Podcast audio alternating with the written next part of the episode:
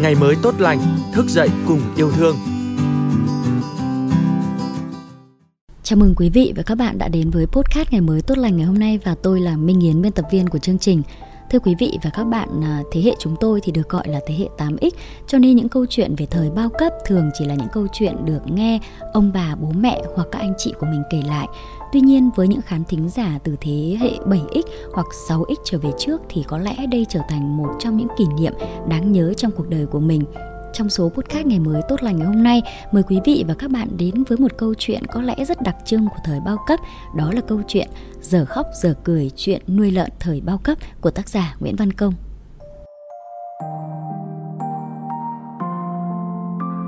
Đã gần 40 năm sau đổi mới, tôi vẫn còn nhớ những ngày gia đình tôi vật vã nuôi lợn thời bao cấp. Mỗi lần có lợn thịt, gia đình tôi lại ai vào việc nấy như một cuộc chiến thực sự. Bố tôi quê gốc ở huyện Ý Yên, tỉnh Nam Định. Nhà ông nội tôi vốn là địa chủ nên sau khi giải phóng miền Bắc thì bị tịch biên tài sản. Bố tôi chán trường, tuổi thân, bỏ đi làm mướn khắp nơi rồi dừng chân ở ga Đồng Đăng Lạng Sơn. Vốn thông minh, tính tình hiền hòa, bố tôi được giúp đỡ để học lái tàu liên vận Việt Nam Trung Quốc qua ga Bằng Tường Quảng Đông rồi lấy vợ sinh con đẻ cái tại đây. Đến năm 1979, Trung Quốc xâm chiếm các tỉnh biên giới, gia đình tôi chạy nạn về ga Thường Tín, Hà Tây cũ của Hà Nội bây giờ. Vốn là dân lưu lạc với đàn con nheo nhóc, nên cha tôi được tạo điều kiện cấp đất, xây nhà ở ven đường tàu và tiếp tục làm công việc lái tàu rồi trưởng dồn ga Thường Tín. Tôi nhớ hồi đó lương bố tôi được 36 đồng một tháng, được thêm mấy cân gạo, tuy nhiên chẳng bỏ bèn gì với sức ăn của sáu thanh niên đang tuổi ăn tuổi lớn – Ngày đó, những năm đầu 80, các hoạt động tư hữu của cải đều bị ngăn cấm, thương nghiệp chỉ có nhà nước nắm giữ, người dân muốn có hàng hóa tiêu dùng chỉ có cách đổi bằng tem phiếu. Nào là tem phiếu thịt, tem phiếu rau, tem phiếu mắm muối, giống như một sấp tiền lẻ bây giờ nhưng chỉ khác là chỉ có thể đổi hàng hóa ở các cửa hàng thực phẩm do hợp tác phân phát. Rồi người ta xếp hàng ở kho lương thực huyện Thường Tín, bây giờ vẫn còn đối diện trường cao đẳng truyền hình từ 2 giờ sáng, trên tay không bao giờ rời sổ gạo tem phiếu. Người nông dân Việt ta có kinh nghiệm cả nghìn năm nuôi lợn, nhưng chẳng ai được nuôi tự do, nuôi phải đóng thuế 5 đồng một con và chỉ được bán lại cho hợp tác, không được tự bán cho nhau.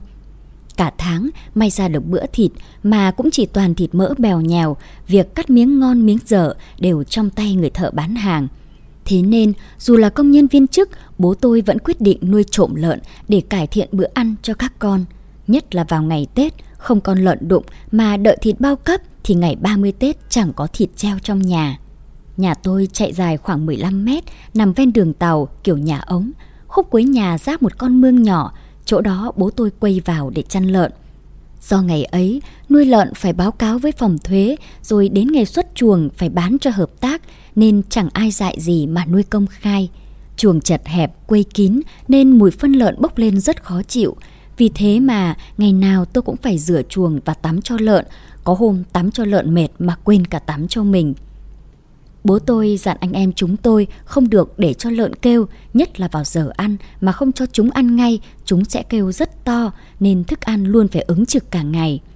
Gạo ăn còn thiếu, tuy vậy bố tôi vẫn hào phóng với đôi lợn để chúng được ăn no, chúng nhanh lớn thì mới nhanh được thịt.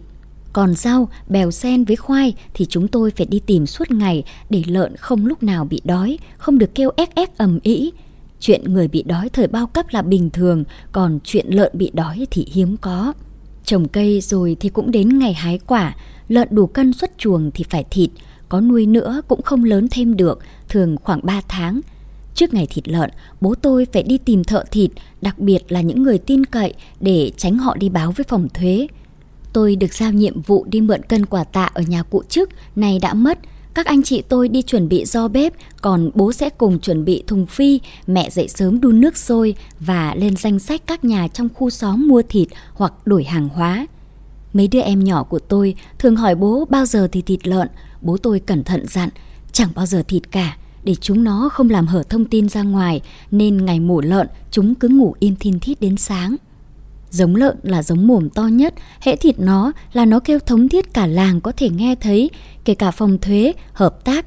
Lúc đấy họ có thể ập đến trong chốc lát.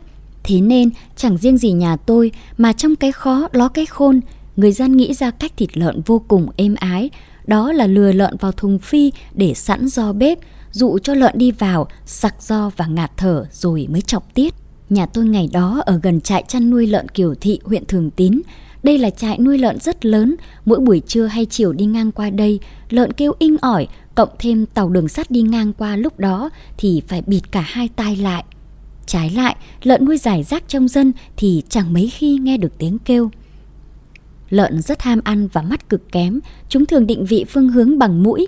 Chỉ cần dụ ít cám để dẫn lợn vào thùng phi, rồi bố và chú thịt lợn dựng thùng phi lên, lợn cắm đầu xuống, chúng dãy ruộng rất mạnh nhưng chỉ chừng 30 giây là ngạt, cũng không kêu được nữa.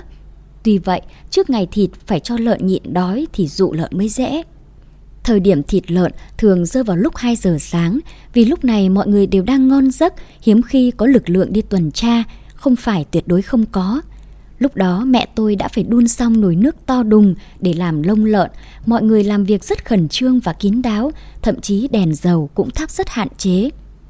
Chú mổ lợn và bố tôi cắt thịt thành từng khúc, từng tảng, đánh dấu phần từng nhà, đặt bao nhiêu cân rồi bọc lá chuối rất cẩn thận.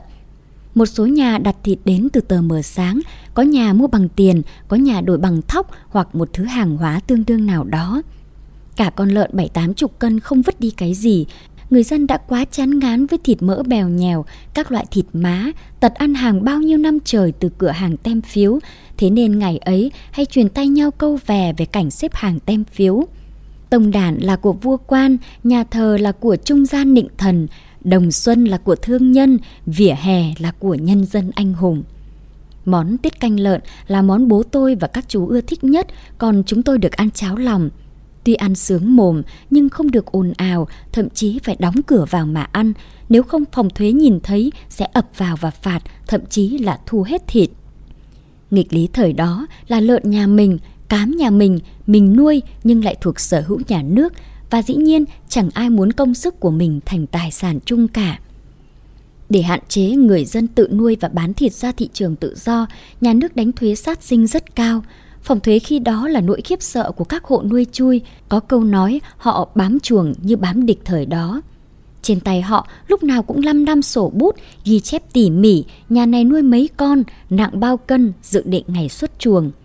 Để có thể nuôi được con lợn từ nhỏ đến ngày xuất chuồng là cả một kỳ công với biết bao nhiêu lần trốn thuế. Thậm chí có nhà bị phát hiện nuôi và phải đăng ký.